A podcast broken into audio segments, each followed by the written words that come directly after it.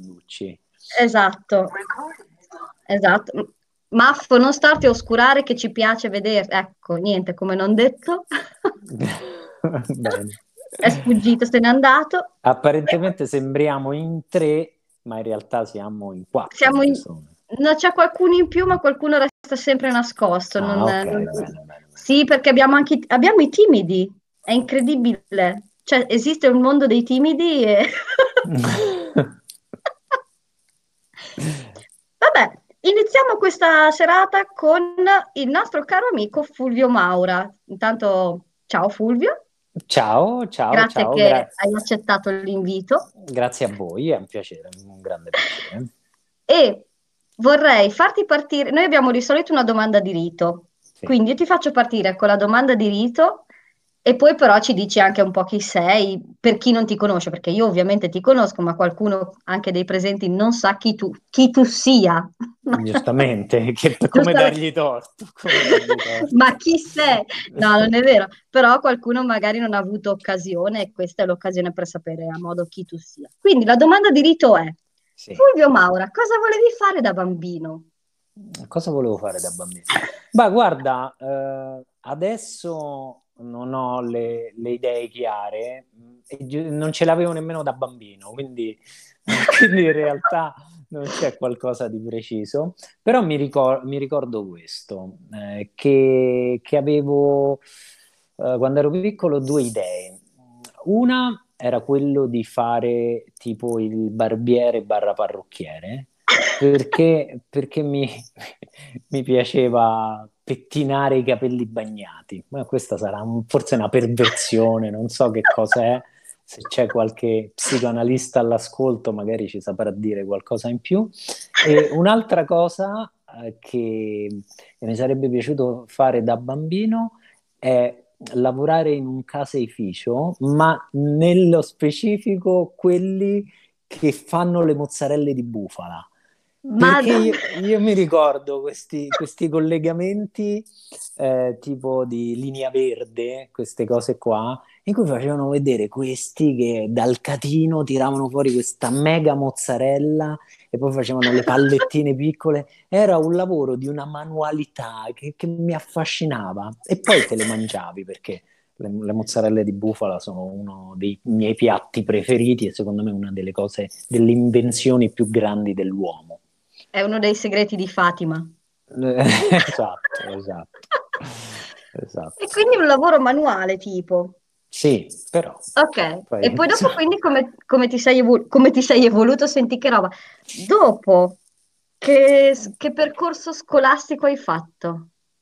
allora io ho fatto il liceo scientifico, poi ho studiato comunicazione all'università e Mm. poi ho iniziato a lavorare a Trenitalia. Io, io lavoravo, Eri la lavoravo- voce registrata, eri tu. no, no, no, no.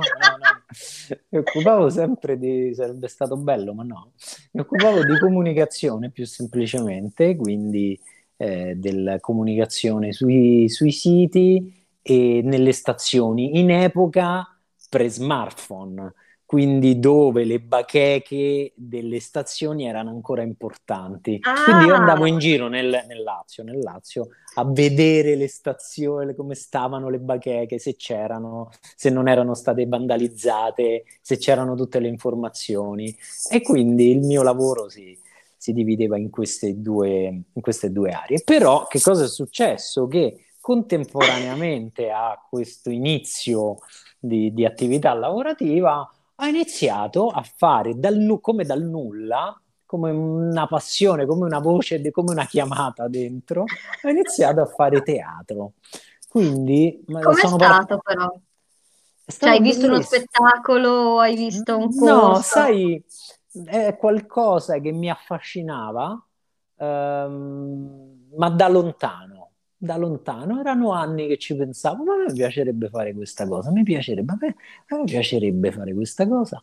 E a un certo punto, quando ho iniziato a lavorare, ho detto perché no? Però io non avevo, non ho familiari che vanno spesso a teatro, quindi la mia famiglia non è che mi portava a teatro. Amici, a vent'anni facevo tutt'altro che andare a teatro, ma proprio era fuori dal mio orizzonte visivo.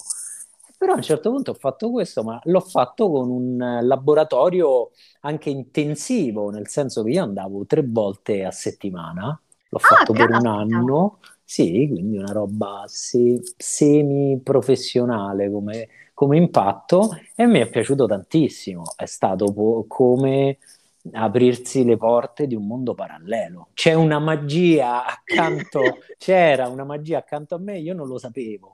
E quindi ho aperto questa porta di questo mondo meraviglioso e solo in un secondo momento sono arrivato all'improvvisazione teatrale. Ah, quindi tu nasci proprio anche come, come testo, come, come, prosa, come attore di prosa. Esatto, esatto, esatto. Per quanti anni? Io l'ho fatto, diciamo, No, in realtà per molti anni, anche proprio parallelamente all'improvvisazione. Ma hai smesso io... o continui ancora? Ma io continuo, diciamo che gli impegni poi lavorativi eh, mi hanno portato un paio d'anni fa a fare una scelta, poi mi sono operato al, al legamento crociato del ginocchio, sono stato fermo per, per, un po' lontano dai palchi e allora in quel momento ho fatto una scelta un po' più stringente, però mi, vorrei, vorrei tornare a fare anche teatro, teatro su testo. Che adesso tipo vorresti fare qualunque teatro, anche di strada. No, vabbè, lasciamo bene, qualsiasi cosa. Qualsiasi esatto, al, al videocitofono della esatto, gente, andare esatto, lì e fare uno esatto. spettacolo. E qualcosa abbiamo fatto online con, eh, abbiamo fatto il Theater Sport online un paio ah, di settimane visto, ecco, fa. Ecco, è una domanda per dopo, però com'è andato il Theater Sport online? Allora, prima di tutto la grande, la grande felicità di, di, stare tutti insieme eh, per... Eh, dopo tanto tempo. Questo... Perché voi, aspetta, spieghiamo, voi vi siete trovati sul palco, tamponati e, sì, sì, sì, e avete fatto comunque lo spettacolo dal vivo online. Dal vivo online, assolutamente sì. Quindi senza pubblico, il pubblico era a casa, ma noi eravamo tutti a teatro tamponati. E quindi è stato bello rivedere ta- tanti amici, e... ma bellissimo proprio. E lo spettacolo è è difficile, è difficile, è come, sono delle prove, come, come, eh, ti diverti, sì, ti diverti, però... Eh, eh però è difficile dare qualcosa. il massimo, è senza sentire il ritorno... Sì, è, mo- è molto difficile. È mo- mamma mia, mamma molto mia. difficile. Però comunque, comunque bello, comunque bello, un'altra, un'altra esperienza però eh, il, te- il, teatro vuole il pubblico, senza eh, pubblico fate. non si ha il teatro. È esatto, cosa. è un'altra roba. Mm. Beh, dicevamo, quindi dopo, vabbè, hai fatto teatro su testo e come hai incontrato l'Impro? All'impro io devo ringraziare un'amica, Sonia Caramagno, perché mm-hmm. dopo um, i primi anni di laboratorio abbiamo fatto una compagnia di testo e una sera mentre provavamo eh, lei ci fa mi accompagnate a vedere i miei ex colleghi di improvvisazione che stanno facendo una serata con i saggi dei primi anni e io non ci volevo andare. Ricordo che lei hai detto eh, un saggio, no? Sì, no, no, ma io dico che cos'è questa improvvisazione teatrale? No, ma non, mi, non, lo so, non la conosco, non mi va, abbiamo altre cose da fare. Lei insistì e, um, e praticamente mi ricordo siamo andati là e là c'era Tiziano Storti e Massimo Ceccovecchi. Eh, mi ricordo, primo anno vidi qualcosa, ma ancora non avevo ben capito di che cosa trattava. Il secondo anno già qualcosa in più, poi arrivarono i professionisti e vidi Storti e Ceccovecchi che fecero eh, un po' di improvvisazione, poi hanno fatto il doppiaggio incrociato, che in scena okay. uno doppiava l'altro, e io là ho detto, ma questa cosa è meravigliosa, ma io la voglio fare. Non so che cos'è, che mondo è, ho detto solo, ma io la voglio fare. Quindi colpo di fulmine, come è capitato a tanti, e, e quindi Secondo dopo... me la maggior parte della gente, perché io sento in tanti, tutti quasi quelli che ho intervistato, che gli ho detto ma come hai iniziato a fare improvvisazione, è stato sono andata a vedere uno spettacolo e ho fatto io voglio fare quella roba lì, punto. Sì, sì. Magari è andata così, è andata così, ma a me non mi interessava in che modo. Cioè, non pensavo adesso inizio perché boh, lo, lo, voglio fare come mestiere o voglio insegnare. No, ma io ho detto io voglio fare quella roba lì, basta. E poi, e poi anche qui è stato aprire un'altra porta. Prima ho detto che mi si è aperto questo mondo magico parallelo con il teatro e poi quest'altra ulteriore porta che è il mondo dell'improvvisazione, che, che è stato un colpo di fulmine e, e siamo ancora innamorati. Eh, quanti anni almeno... lo fai? Eh, sono... Ho iniziato nel 2009. Eh, più o meno siamo, e siamo ancora qui, piantati. E siamo, e siamo ancora qui. nonostante la pandemia. Nonostante Minchia. tutto.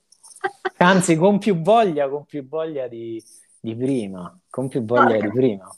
Perché siamo... sento anche qualche, qualche persona che inizia a dire, ma lo sai che c'è, a me non mi manca. E eh no, cavolo, e a me manca tantissimo, manca tantissimo. Sì, ma da morire, mamma mia.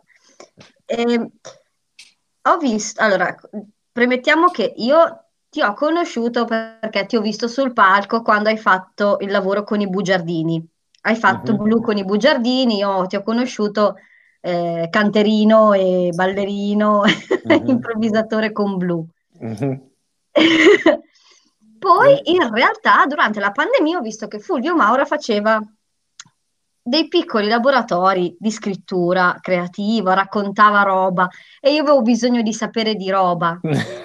Avevo bisogno di, di, di, mettermi lì ad ascoltare qualcuno che avesse qualcosa da dire e ho trovato qualcuno che aveva qualcosa da dire. Ma te, che hai fatto lo scientifico e poi hai fatto comunicazione, e sei entrato nel mondo della scrittura, ma è una roba che ci avevi da sempre la scrittura è una roba che ti è venuta così di colpo, ti è venuta con l'improvvisazione, te la sei inventata durante la pandemia, che ci può stare perché la cosa delle interviste è venuta fuori durante la pandemia, non è che abbiamo mai pensato adesso faccio la conduzione di, un, di un'intervista a gente varia.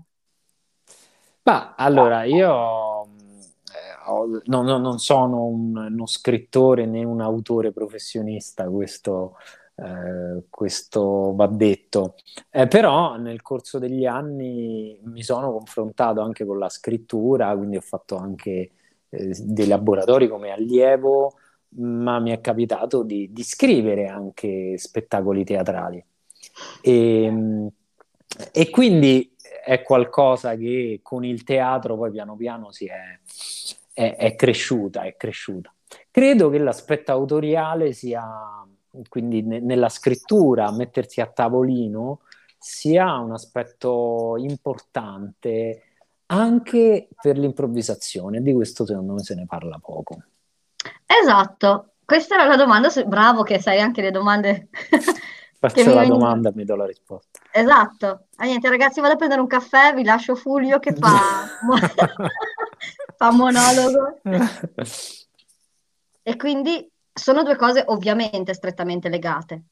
Io personalmente la mia visione ti dico qual è, è che per me la scrittura è una, per, non essendo io una scrittrice, è cosa che mh, mi sento anche un cane quando scrivo, però è una roba che mi allena all'improvvisazione. Questo è il mio punto di vista per quello che mi serve a me la scrittura. Per te?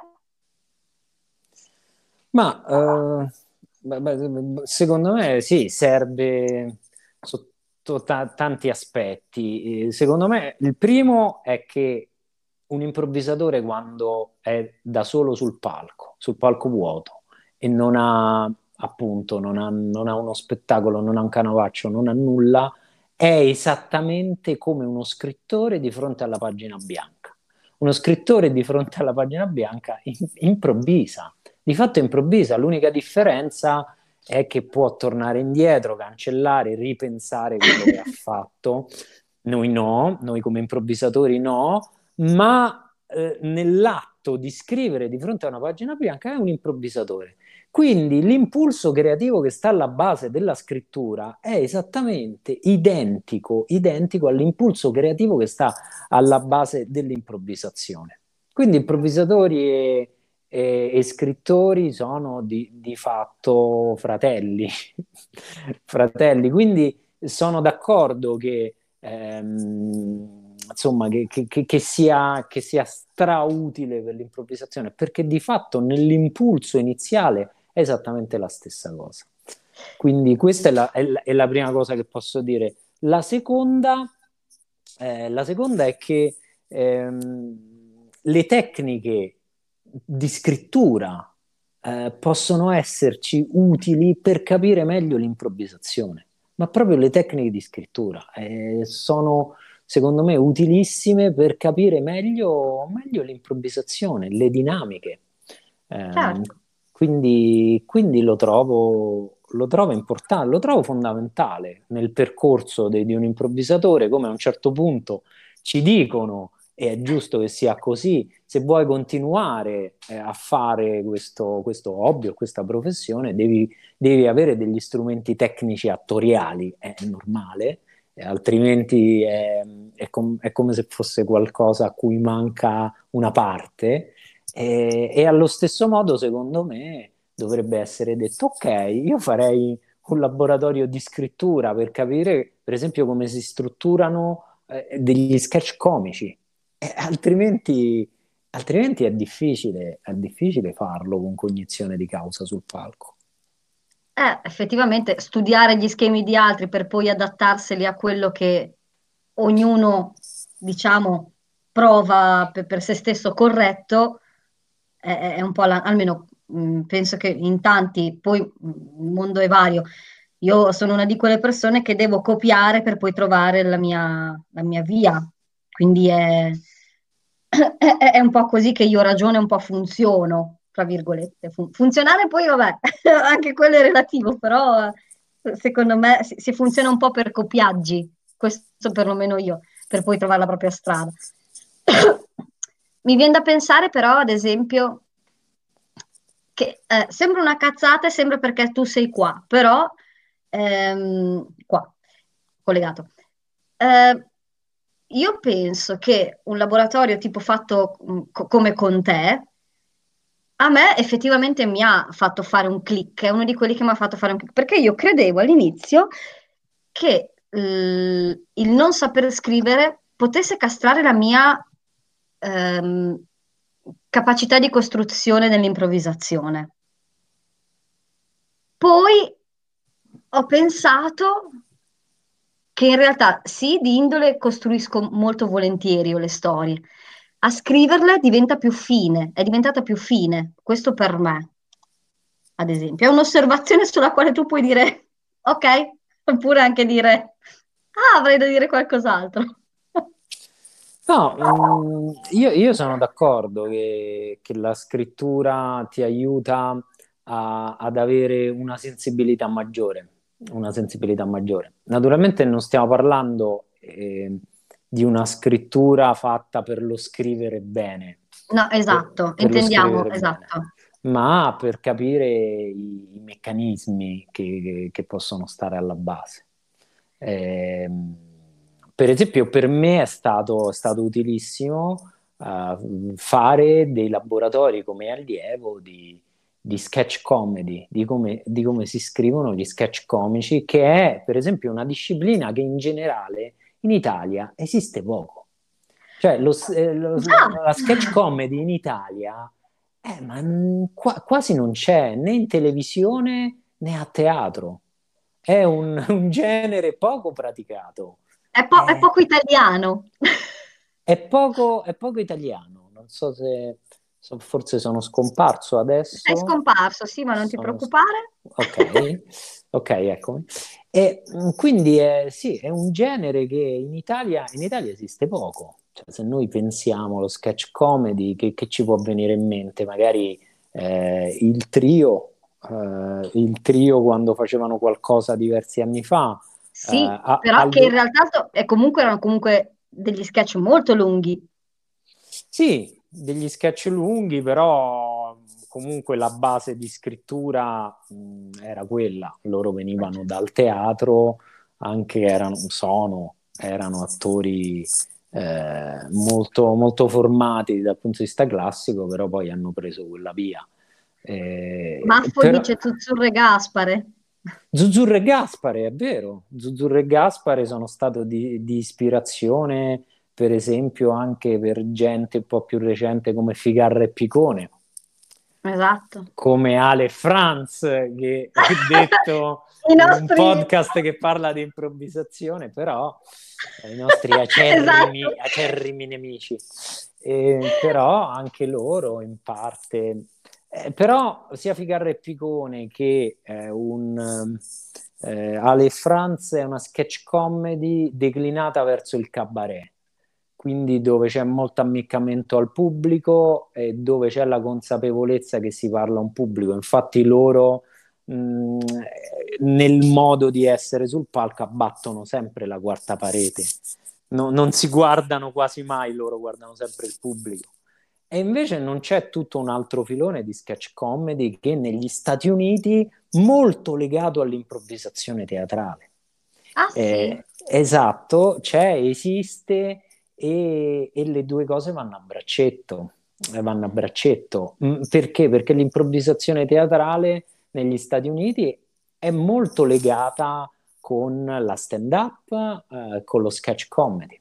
Ah, eh, cosa che per esempio in Italia questi filoni, a parte lo sketch comedy, praticamente non esiste. Lo stand-up eh, è, è quello della stand-up è un mondo a sé, l'improvvisazione è un altro mondo a sé. Ci ghettizziamo. Invece, secondo me, sono molto um, fecondi questi scambi.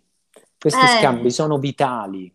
Sono ehm, interessanti, sì. Ma Maffo ha una domanda, aspetta un secondo che ti interrompo, che Maffo vorrebbe chiederti una cosa. No, no, solo una constatazione. Secondo ah. me eh, in Italia fosse diverso perché gran parte del teatro in Italia viene molto dal dialettale, del singolo dialettale, quindi ha tutto un percorso diverso. Invece negli Stati Uniti e nel mondo anglosassone, secondo me hanno un teatro più comune, più unito, più omogeneo forse. Credo, eh. Perché sì. io facendo... Vabbè, ma da un lato credo, credo, che sia questo, dall'altra c'è anche un, una diversità di approccio proprio alla comicità. Eh, se... E al pubblico anche. Sì, anche al pubblico, sì, probabilmente sia al pubblico che, che, che, mm, che, che alla comicità. Nel, in che senso? Nel senso che eh, la nostra comicità è basata più su, sulle maschere, quindi sul, sul personaggio sul singolo personaggio e, e è una tradizione antichissima, bellissima, quindi abbiamo delle caratteristiche nostre.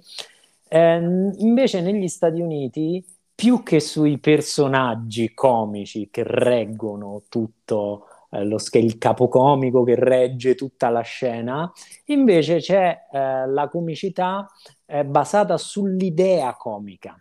Quindi i personaggi spesso sono neutri, più che neutri sono mh, mm, più normali, non caricati, non abbiamo delle maschere, ma c'è l'idea comica che è la base dello sviluppo poi dello sketch. E questa è una differenza sostanziale che a noi però improvvisatori ci fa, ci fa molto gioco. Ci fa eh molto gioco. Unire la nostra capacità di avere personaggi comici ha una maggiore consapevolezza che possiamo prendere dal mondo anglosassone del, dello sviluppo dell'idea comica, eh beh, unire queste due cose ci renderebbe ancora più forti di quello che siamo. Eh, dovremmo studiare e provare ed allenarci, che non è semplice perché non avendo maestri anche direttamente in Italia approdabili anche perché poi la comicità va anche in base a, a, alla zona, nel senso già a noi da magari da Modena-Roma le cose cambiano, figuriamoci America-Italia, anche il tipo di comicità è differente, già le stand-up in Italia, molte stand-up americane secondo me in Italia non potrebbero funzionare, o comunque per mio gusto personale ad esempio secondo me non funzionano, cioè io vedo certo. noi italiani che siamo, almeno noi italiani non è vero, parliamo di Bar- Barbara come italiana, ha bisogno comunque di una struttura sotto, cioè solo di una battuta io non me ne faccio di niente. Quando vedo una stand-up fatta su un argomento, quindi tenuto un'ora e mezza, che due ore lo fanno le volte, di stand-up su una struttura di storia, per me, a me piace. Quando magari sono solo cabaret, battute o meno, io, come, io personalmente non le apprezzo particolarmente, ecco poi sono io. Sì, mh, mm, vabbè, questa è la, un po' la differenza anche tra, tra, stand-up, quello che intendiamo come cabaret, eh, che in realtà non è, non è tanto grande perché comunque poi si ride delle stesse cose, la differenza sta nella modalità in cui certi argomenti sono, esatto. sono affrontati, però sì, sono d'accordo che ci sono dei riferimenti culturali che negli Stati Uniti magari sono validi, in Europa un po' meno, magari in Italia anche ce ne sono altri. Però, per esempio, sulla stand-up c'è tutto un movimento italiano che non solo sta nascendo, ma piano piano sta avendo sempre eh, più seguito e più successo. E là c'è una modalità di fare comicità diversa da, dal cabaret, tra, dallo stile cabaret tradizionale che, che, è efficace, che è efficace, che, che è, mo- è molto interessante. C'è una manica di giovani al lavoro non indifferente. Non indifferente, sì. Per esempio, nella, nella nostra associazione Arti Roma proponiamo corsi sia esatto, di sketch comedy che di stand-up, che di stand-up, ma perché proprio io credo molto a quello che dicevo prima. Che queste... Ma poi con anche Edoardo Ferrari, che insomma non è che stiamo parlando comunque dell'ultimo degli stand-upper. Sì, sì. Oggi per esempio sono, sono stato con lui c'era una lezione tutto il giorno e sì, Edoardo Ferrario, Francesco De Carlo, Saverio Raimondo per la stand up e... anche Michela Giro fa anche tra l'altro ha fatto anche qualche corso molto interessante a cui ha partecipato una mia amica sì, eh, non da noi non da voi, però, sì, esatto sì, no. sì, sì, eh, quindi, quindi, sì ehm... c'è Francesco che aveva una domanda. Scusami se ti ho interrotto. Prego. Ma più che domanda, buonasera, era tanto per, per oh, hai, hai, percorso una strada che sto seguendo da alcuni anni, quindi ho iniziato con l'improvvisazione, poi adesso sto facendo teatro su testo, a marzo inizio un corso per stand-up comedy e, e poi ho, mi sono cimentato nello scrivere un mio racconto e, e sono tutte cose in, intrecciate una con l'altra, perché per esempio ho fatto già un, un paio di concorsi per dei monologhi come monologhista comico e ovviamente eh, il, il, fatto di saperli scrivere per se stessi mi ha, uh, mi ha dato delle, degli spunti per poi scrivere anche questo racconto che è un po', un po triste un po' comico, perché un po' è un po'. L'improvvisazione mi ha aiutato a caratterizzare bene i personaggi, perché ho, ho fatto dei personaggi eh, molto particolari. E quindi sto nel, quello che racconti tu è, è, quello che un po' sto seguendo io con molti meno anni di esperienza. Quindi ho un buon margine di miglioramento. No, dire, sono solo cinque anni che faccio improvvisazione quindi però mi, mi, piace gli stand up comedian ne ho visti tanti e vabbè De Carlo e tutti quelli che avete citato sono il filone che è nato adesso. E, e purtroppo su questo campo qui penso che in Italia ci sia un po' di ignoranza, nel senso che non, anche io stesso non avevo ben eh, chiara la, la linea che demarca lo, lo stand-up comedian dal cabarettista, perché basta che ci fa ridere, per noi è o uno o l'altro è uguale, ma sono due cose completamente diverse cioè lo stand-up comedian è uno che ti taglia le gambe, il cabarettista ti deve far ridere fine lì. Eh, è un, po', è un po', po', più complicato secondo me fare lo, lo, stand-up comedian, anche come argomenti, la sensibilità degli argomenti che tocchi, far ridere facendo riflettere il cabarettista, secondo me queste cose qua non se le pone, questi obiettivi. O sbaglio? Ah, eh, sì, eh, sì, cioè io credo che in parte sia così, in parte c'è c'è un po' una deriva di quello che, una distorsione di quella che è la stand-up comedy eh, reale da quello che è arrivato è arrivata nel, negli anni qua, qua, in Italia. Cioè a noi ci arriva magari il livello altissimo dove ci sono uh, tanti che fanno anche satira, che toccano argomenti, argomenti delicati, argomenti scottanti, ma la stand-up comedy però in realtà non è tutta così. Cioè, eh, nel senso è, è una linea di demarcazione che c'è, sono due stili, se vogliamo, diversi, due modalità di fare la stessa cosa diversa, ma alla fine è un po' la stessa cosa. Cioè, eh, se noi prendiamo Brignano, che tanti stand-up comedian non vedono di buon occhio, Ah, sicuramente che, che, che, cosa fa? Fa cabaret? Bah, a volte ni, a volte ni. Fa proprio stand up come fa Louis C.K. Ni. Sì. Eh, e, quindi, e, quindi, spesso la linea di demarcazione eh, non è, non è così visibile. Però, però è stravero che eh, il cabaret, per esempio, ha un ritmo di battuta che deve, deve essere una battuta ogni 10 secondi e, e quel ritmo Vanno da una bat- media di 4-8 battute al minuto. Sì, eh, quindi è, Questo è, è una... lo standard americano, eh. Ok, è, è una per essere un professionista, se no certo. sei una cacca.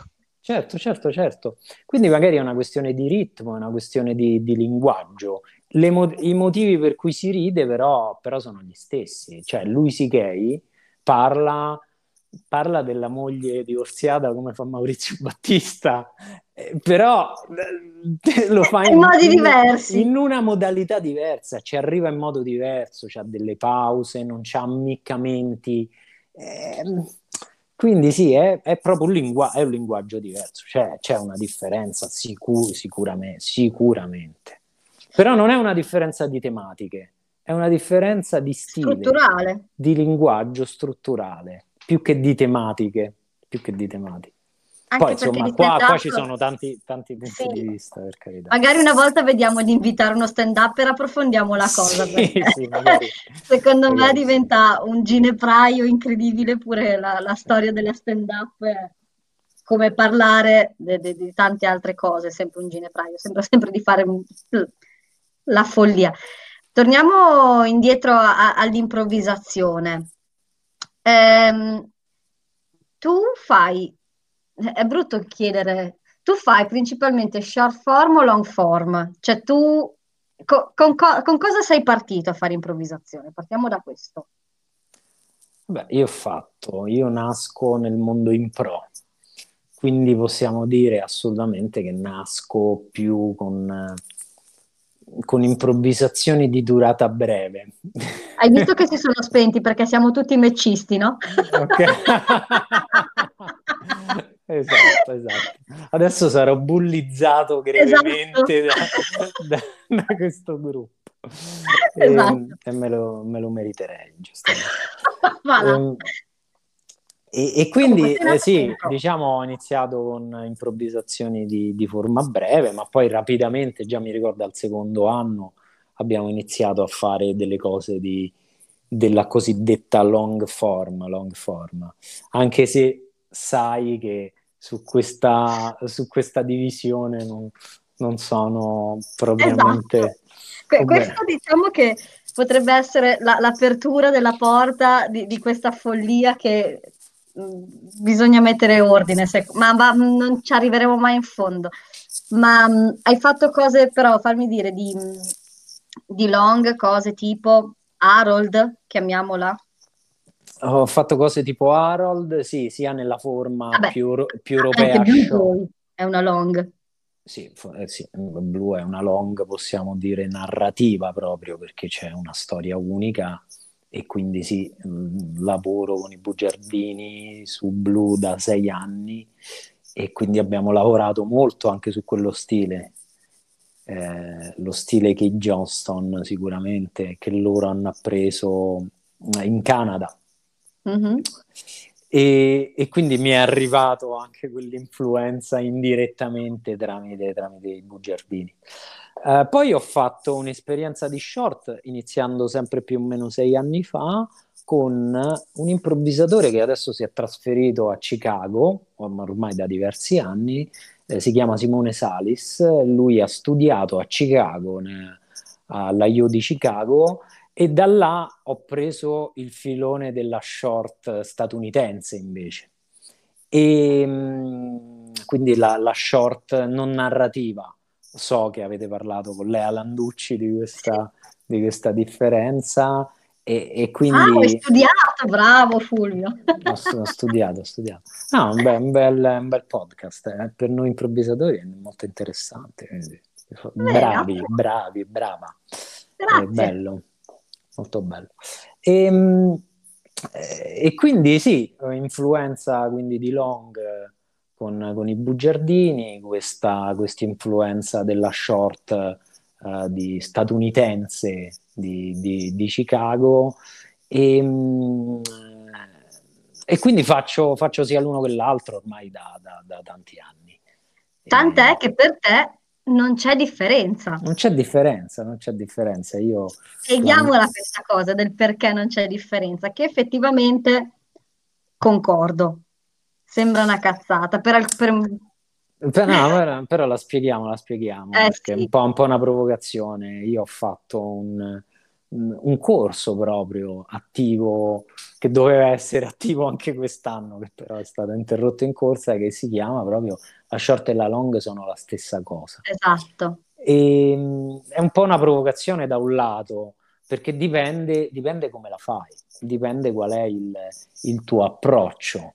Se, short, se, per, se per te la short ha un approccio più cabarettistico, quindi come dicevamo prima, con una serie di battute che devono, che devono venire da un momento all'altro e che per questo però eh, ti fotti la coerenza di quello che stai facendo, la coerenza della scena, non dico nemmeno della storia, ma della scena, e quindi l'improvvisazione diventa zeppa alla fine di proposte, eh, è certo che c'è una differenza tra quel tipo di improvvisazione e poi una long più teatrale dove cerchi di tenere a freno le, la tua modalità di, di, divertimento e di battuta e ti dai più a uno stile di improvvisazione serioso, certo. Ma io eh, le, ritengo, qui... le ritengo tutte e due delle forzature. Anche secondo me, perché dimmi eh, come la pensi tu. Io non penso che una long debba per forza essere trattenuta. Cioè, ci sono delle, com- de- delle comedy, eh, ci sono delle commedie tipo, tipo quelle di Fedò, tipo le commedie degli equivoci, che va bene che sono scritte tutto quello che vuoi, eccetera, eccetera, ma effettivamente sono brillanti, veloci, piene di battute, di fraintendimenti e c'è una storia. Io non sono convinta che, come sono convinta anche che nella short non è che sia obbligatorio per forza fare delle sempre battute. Que- questo è come la vedo io. E quindi per quello che la struttura di base sotto cioè io vedo nella short, nella long una dilatazione della short. Eh, sì, sì, di fatto, e anche il contrario, cioè a volte la storia della short è come se fosse una storia della long zippata, dove sembra che devi, devi essere velocissimo e metterci due miliardi, due miliardi di cose. E, ehm, e quindi Dici sì, dipende, questa, questa dicotomia c'è, dipende come affronti le due cose. Se la short, eh, l'approccio alla short è di un certo tipo, fatto in velocità, fatto con, con, tante proposte che si accavallano una sopra l'altra, inevitabilmente quando fai la long dici ok, devo cambiare modalità. Ma se invece l'approccio alla short è comunque ok, tranquilli e ehm, dobbiamo sviluppare comunque un minimo uh, di, di, coerenza all'interno di questa scena, eh, allora ti rendi conto che la long è un insieme di tante short e quindi eh, che si susseguono e che hanno una coerenza l'una con l'altra e che quindi di fatto se hai questo approccio eh, l'improvvisazione, il cuore dell'improvvisazione rimane la stessa, non c'è, non c'è una, grande, una grande differenza.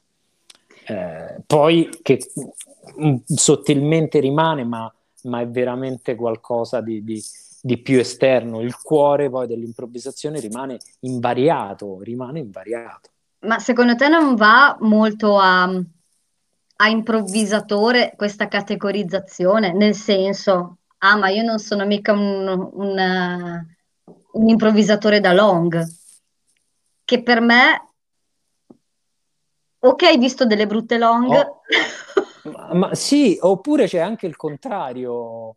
Ci sono improvvisatori che ti dicono: um, Ah, no, io sono un improvvisatore più da long perché l'ansia di fare la short con, con, quel, con, quel, livello di fiatone, giustamente, ma io li capisco, eh, li fanno sentire inadeguati. Allora dicono: Ah, no, io sono da long. Mm, ma eh, chi, chi, dice in un modo o chi dice in un altro è figlio di questa dicotomia netta e secondo me è figlio dell'abuso di un format solo. Bravo. dell'abuso, de- diciamolo, del match o dell'impro. Non ho l'applauso, se avessi gli applausi finti te li farei con tanti applausi da stadio perché secondo me, esatto, un- una delle problematiche principali un po' per noi improvvisatori è che spesso rimaniamo fossilizzati lì, non andiamo a cercare altro. E da qui è perché sono nate le interviste. esatto, esatto. Che vuol Ma- dire gente? Ma sì, ma infatti bisogna parlarne, bisogna aprire il dibattito e parlarne con più persone possibili, perché così si smuovono le acque. Quindi, Eh, ti volevo fare una domanda, se ti è Sì. mai capitato, eh, sia in short che in long, ti sei mai trovato in difficoltà? Difficoltà che può essere, eh, non mi sto trovando coi compagni, non mi sto trovando con uno perché uno mi sta sulle palle particolarmente, oppure non sono io in serata.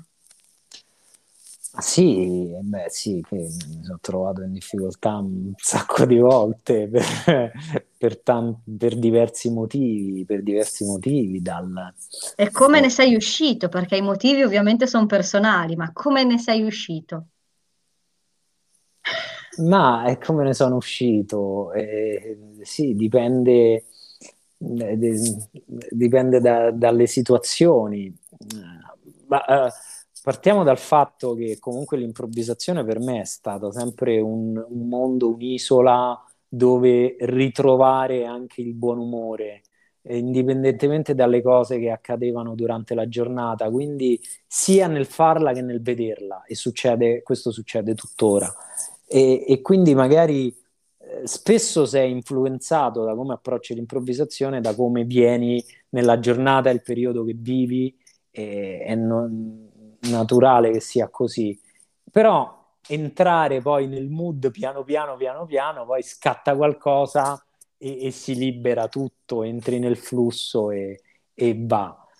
Eh, però come, come se ne esce? Eh, sì, a volte, a volte te ne esci, a volte arranchi fino a fine spettacolo e la prossima volta andrà meglio. È Vabbè, che- tanto improvvisato. eh, sì, cioè è così, è così. Sì, poi, poi magari la percezione del pubblico è sempre, sempre comunque buona, però a volte ci sono delle difficoltà. Però le difficoltà possono essere tantissime, come stai tu, come, come hai approcciato quella serata, come, come va il feeling con gli altri, magari improvvisatori che non conosci, ehm, qualcosa che succede, qualcosa in scena che, che ti fa innervosire. Eh, poi, poi ci stanno, ci stanno tante cose.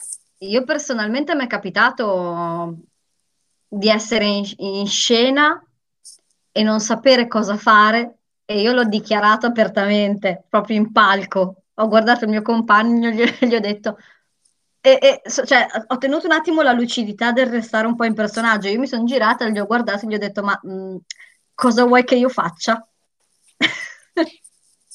Perché Eh, non sì, sapevo, sì.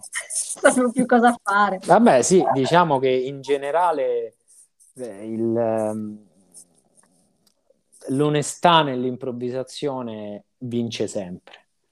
Eh, vince sempre. Cioè, se sei onesto, sei sul palco, sei invulnerabile fondamentalmente. E, e quindi se qualsiasi cosa nel tuo stato d'animo, in quello che cogli, eh, tu lo prendi e lo dici, e sei- fondamentalmente sei invulnerabile. Però per arrivare a questo ci vuole, ci vuole un processo, ci vuole esperienza e, e piano, pia- piano piano ci si arriva al fulcro, all'essenza. esatto. Una, vol- una volta che, che cogli quello, eh, difficilmente poi stai davvero in difficoltà, come può succedere a- al primissimo anno in alcune lezioni in cui dici "No- non, non mi viene, non mi viene in mente niente. Però se non ti viene in mente niente, già qualcosa, già ne esci, quindi è finito. Esatto, già anche il non avere in mente niente. Qualcosa. Ma qualcosa c'è sempre. Sì. Ma l'onestà, eh, se rimaniamo sempre sulla short e la long, Sì. secondo te Ah, scusa, sempre- eh, volevo aggiungere una cosa perché abbiamo citato eh, i due format eh, in pro e match. Naturalmente, cioè, questo no- non vuol dire che che loro sono il male o, o oh. il contrario, no? no? Naturalmente è il discorso che facevamo certo. era, era sul fatto che quando ti fossilizzi su un format, poi prendi i pregi e i difetti di quel format, qualsiasi esso sia, qualsiasi sì. esso sia, anche se fai la Harold e basta, o comunque su nove spettacoli, su dieci spettacoli fai nove volte la Harold, prenderai i pregi e difetti di, di una Harold. Ecco, questo era No, no, era, questo era chiarissimo, effettivamente, certo. e, e, e, proprio lo condivido. Ma tutta questa verità, no? Nel senso anche, perché solitamente quello che spaventa, magari forse un, ma anche i più esperti, questo è vero, portare un'onestà in una short potrebbe non essere efficace rispetto a che a una long. Mm, no, secondo me no, cioè perché dipende che cosa si intende per onestà. L'onestà non è la verità, ehm, l'onestà è, è, il fatto di, di, di, di, segui, di saper seguire il flusso e quello che c'è, quello che c'è, quello che vedi, e non inventare, ma scoprire. Esatto. Come diceva Canizzaro, resta nel flow resta nel flow appunto cercando di non inventare ma cercando di scoprire. Eh, che cosa vuol dire? Vuol dire partire da, da quello che vedi, da quello che, che, già c'è, da quello che è condiviso con gli altri. E allora là si scopre qualcosa insieme davvero. Se no si improvvisa sempre, si inventa e si improvvisa sempre ognuno nella sua testa. E quindi per te, e c'è davvero una differenza tra long e short? Per me no, per me no, perché, perché se non c'è la differenza con la quale approcci alla long e alla short, e allora non c'è, non c'è differenza. C'è differenza naturalmente tra, tra teatro di testo e teatro improvvisato, tra Mm, però non c'è tra, tra, tra, long e short, è lo, ste- è lo stesso sport, è, è la, la, stessa modalità d'approccio ci dovrebbe essere. sai che ora che l'hai detto, io non sono convinta, cioè fra teatro di testo e improvvisazione la differenza è solo che c'è un testo. Per il resto è identico, no? Um, per me no, nel senso che sono, sono, due sport proprio, sono due sport diversi. Poi ci sono alcune regole in comune, e, però, però, lo sport è, è, è, è proprio, proprio, uno sport, due attività, due attività diverse, due attività diverse, perché se da un lato eh, devi... Eh, eh cioè Mm, da un lato nel teatro, nel teatro di testo uh, devi far sembrare fatta sul momento una cosa provata mille volte e nell'improvvisazione devi, provare, devi far sembrare eh, una cosa fatta sul momento provata mille volte. E quindi eh, il succo della differenza è abissale. Sono due sport, due sport diversi Ok, ma fa una domanda. Intanto voglio confermare quello che diceva Fulvio, sono due cose completamente diverse. Io vengo dal teatro di testo e faccio improvvisazione, sono due, due mondi opposti. Eh. Poi da uno impari l'altro, insomma, eh. certo. e viceversa. Del resto, una domanda che potrei farti, che ho già fatto altri, secondo te è meglio partire prima dal, test, dal teatro di testo e arrivare all'improvvisazione o il contrario? E poi seconda domanda, forse più veloce. Qui da noi ho visto che i, match, quelli la short, piace molto più al pubblico che la long. Questa è la mia impressione perché vedo più gente, più pubblico. E così anche da voi giù a Roma? Uh, no, non c'è, non c'è, una predilezione così netta, no. Mm, anzi, di, direi che negli ultimi anni, almeno nel, tra gli improvvisatori, c'è una preferenza di andare a vedere la long piuttosto che la short. Questo, questo sì, soprattutto perché magari nella, nella long si sperimentano format de- diversi e modalità diverse, quindi c'è più un, un rinnovamento. Nella short eh, diventa un po' più difficile trovare e inventarsi qualcosa di nuovo, quindi trovare sul mercato qualcosa di nuovo. E, e la, l'altra domanda, domanda, qual era? Qual era l'altra domanda, Maffo? Se è meglio fare prima teatro di testo o ah, improvvisazione okay. o viceversa? Ma secondo me non c'è un meglio e un peggio, cioè semplicemente ci sono poi quando mischi le cose delle differenti problematiche con cui ti scontri.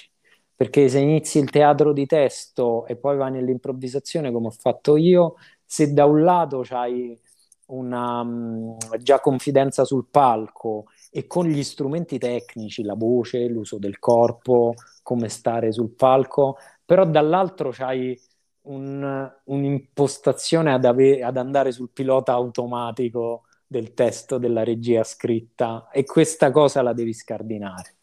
Se parti, se parti dall'improvvisazione e poi ehm, ti trovi poi magari a, ad avere eh, una, una, sovrastruttura che, che, diventa più difficile da gestire e trovare la naturalezza all'interno di questa sovrastruttura. Quindi secondo me non c'è un meglio o un peggio, ma semplicemente difficoltà diverse poi da affrontare quando mischi le cose. Francesco, un'altra domanda, prego. Quello che, ho, quello che ho affrontato io in questa cosa che hai detto adesso era che venendo dall'improvvisazione per approcciarmi al teatro su testo, mi sono trovato eh, muto, però sempre muto, in disaccordo con le scelte di regia. Perché essendo, no, essendo, improvvisatore e regista di te stesso, quando un regista su teatro su testo ti dice di fare una cosa e tu dentro di te dici no, ma io non l'avrei mai fatta una cosa del genere, per me è una cazzata, stai zitto, la fai lo stesso. Però dentro di te hai degli strumenti in più che ti permettono di contestare intrinsecamente le scelte registiche. Concordi? Eh no, sì, ci sta, ci sta perché sei, non caga cazzo io, eh. No, venendo dall'improvvisatore, dall'improvvisazione sei inevitabilmente un attore, un attore più vivo, più vitale, più consapevole, eh, meno marionetta. Più collaborativo, forse. Anche, anche, più collaborativo, ma appunto avendo un, un punto di vista, un'idea, eh, poi queste, queste sovrastrutture, questi binari, a volte eh, a volte ti stanno stretti, che è un po' quello, quello che, che, rispondevo prima, no? E quindi assolutamente, assolutamente ci sta. E invece mm. tornando al modello, al modello statunitense, quando mischi, mischi le cose, eh, poi inevitabilmente hai, sei più poliedrico e più ricco artisticamente. E infatti tanti comici affermati poi nel cinema, per esempio, che ci sono arrivati, venivano dall'improvvisazione. Tanti presentatori di late show attuali, Robin Williams, i fratelli Belushi, ehm, cioè, ma t- tanti, tantissimi, tantissimi sono, vengono dal, dall'improvvisazione e hanno fatto anche esperienze di stand-up e quindi da, dall'incrocio dei flussi eh, cioè, ne, ne, abbiamo solo da guadagnare.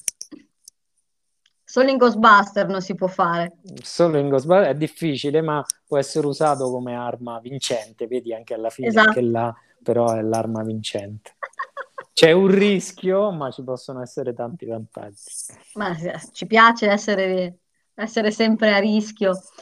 Ehm, io credo che la, mm, venire sia dal teatro di testo e andare verso l'improvvisazione che viceversa, io credo che è partita male la mia frase. Ti chiedo a te, andare dal teatro di testo verso l'improvvisazione e viceversa, in realtà mantenendo un livello di ascolto alto, che comunque il teatro te lo dovrebbe insegnare comunque sia nell'improvvisazione che nel testo, tenendo il livello d'as- d'ascolto alto, in realtà non può che essere utile sia una cosa nell'altra, no? Cioè, secondo me la base è, è l'ascolto, l'apertura, come quando parlavo prima dei blocchi in scena. Non, non ho capito. effettivamente ho fatto un periodo molto lungo. Eh, sia dall'andare dall'improvvisazione al testo Sì, e dal testo all'improvvisazione. sì. La cosa che ti può aiutare comunque è rimanere aperto e in ascolto, cioè per far sì che queste due cose insieme collimino, no? Beh, Anche la sì, difficoltà nostra da improvvisatori di dire io questa cosa non l'avrei fatta. Sì, sì, sì, sì, sì, ho capito, ho capito. Ehm, beh, in- inevitabilmente sì, cioè l'ascolto, l'ascolto è, è- è una delle parti fondamentali. L'ascolto verso l'esterno e quindi eh, di quello che accade, de- accade in scena, quindi essere super consapevoli, ma ma anche l'ascolto verso l'interno, eh, che questo è, è una parte però integrante del del concetto di ascolto e quindi l'ascolto de- dei tuoi impulsi, di quello che avviene, di quello che vorresti fare o di quello che non vorresti fare, delle scelte forzate e di quelle naturali. E quindi l'ascolto in tutte e due le direzioni ti, sa- ti salva sempre, sempre, anche quando Certo. stai in difficoltà, soprattutto quando stai in difficoltà. soprattutto quando sei in difficoltà. Quando vedi che comincia a non respirare più, forse è ora di... È ora di abbassare i giri e andare, Esatto. andare- andare in ascolto. Che cosa sta dicendo il mio compagno? Tu sei blu e di là parlano, ma non capisci niente, forse Esatto. qualcosa Esatto. andando storto. Esatto. Ehm, ti volevo chiedere, tu come insegnante di improvvisazione, cos'è che ti piace di più insegnare? Ehm, Un argomento, no- no- no- non parlo di long o, o short o quello che è, un argomento che ti piace molto insegnare. Allora, a me piace insegnare tantissimo a- ai primi anni. Mi piace insegnare tantissimo ai primi anni perché, perché c'è proprio il, il processo di scoperta e quando, e quando ancora non sai, non ti muovi bene, non sai gli strumenti, hai anche meno preconcetti, quindi a volte ve- vedi delle cose meravigliose, proprio meravigliose che magari vedresti con più difficoltà eh, a chi ha tanta, tanta esperienza improvvisativa. Quindi quel- quell'aspetto, quell'aspetto mi, mi- mi piace, mi piace parecchio, parecchio in- insegnarlo. E, e poi un aspetto è, è quello su cui, su cui sto lavorando, su, lui- su cui sto lavorando tanto nel- negli ultimi anni, è quello del, dell'iperattenzione al dettaglio di quello che accade. Quindi mollare, mollare l'attenzione sul, naturalmente sulla storia e su quello che sarà e, e essere iperattenti, iperattenti al, al dettaglio, al dettaglio di quello, eh, di quello che fa l'altro, di quello che accade in scena, il concetto dell'ascolto di cui parlavamo prima, e all'iperdettaglio di quello che ti accade dentro. E, Esatto. E questo è que- questo livello sottile, quello mi piace tantissimo insegnarlo. E come fai? Cioè, se un allievo ti dice dei primi anni, ma noi qui adesso con te impariamo short form o long form? Ah no, su questo io va- vado subito diretto, no? Non c'è che, che Glielo dici c'è. già? Glielo dichiari già? Sì, sì, sì, glielo dichiaro. Io sì, pa- parlo, parlo anche non molto, ma, ma abbastanza a lezione, quindi sono, sono uno che, che spiega, spiega anche gli, gli esercizi anche a livello preliminare. Non sempre, dipende quello che uno va a fare, però sì. Quindi glie- glielo dico, glielo dico, gli dico, gli parlo da subito abbastanza schiettamente di tutto, ecco. Ok, ho capito, ho capito. Eh, allora, Maffo vuole intervenire. Prego, Maffo. Una cosa veloce, io sono un po' Eh? ignorante in settore di, di short, no di long. Cioè, so che di long ci sono tanti tipi e, e purtroppo non le conosco molte, tranne forse quelle che la long classica che vediamo o Harold, insomma. Ma te hai ne hai qua- qualche eh, di queste che preferisci o qualche non so, anche delle, delle short particolari, perché adesso ce ne sono tanti diversi, insomma. Allora sì, um, a me, secondo me, dal punto di vista, punto di vista didattico, è, è molto importante eh, partire dalla, dalla Harold, ma l'Harold originale, quella che, che si fa a Chicago, quindi quella con la struttura rigida che è molto, mo, molto diversa a quella totalmente con il flusso aperto, diciamo, più, più europea.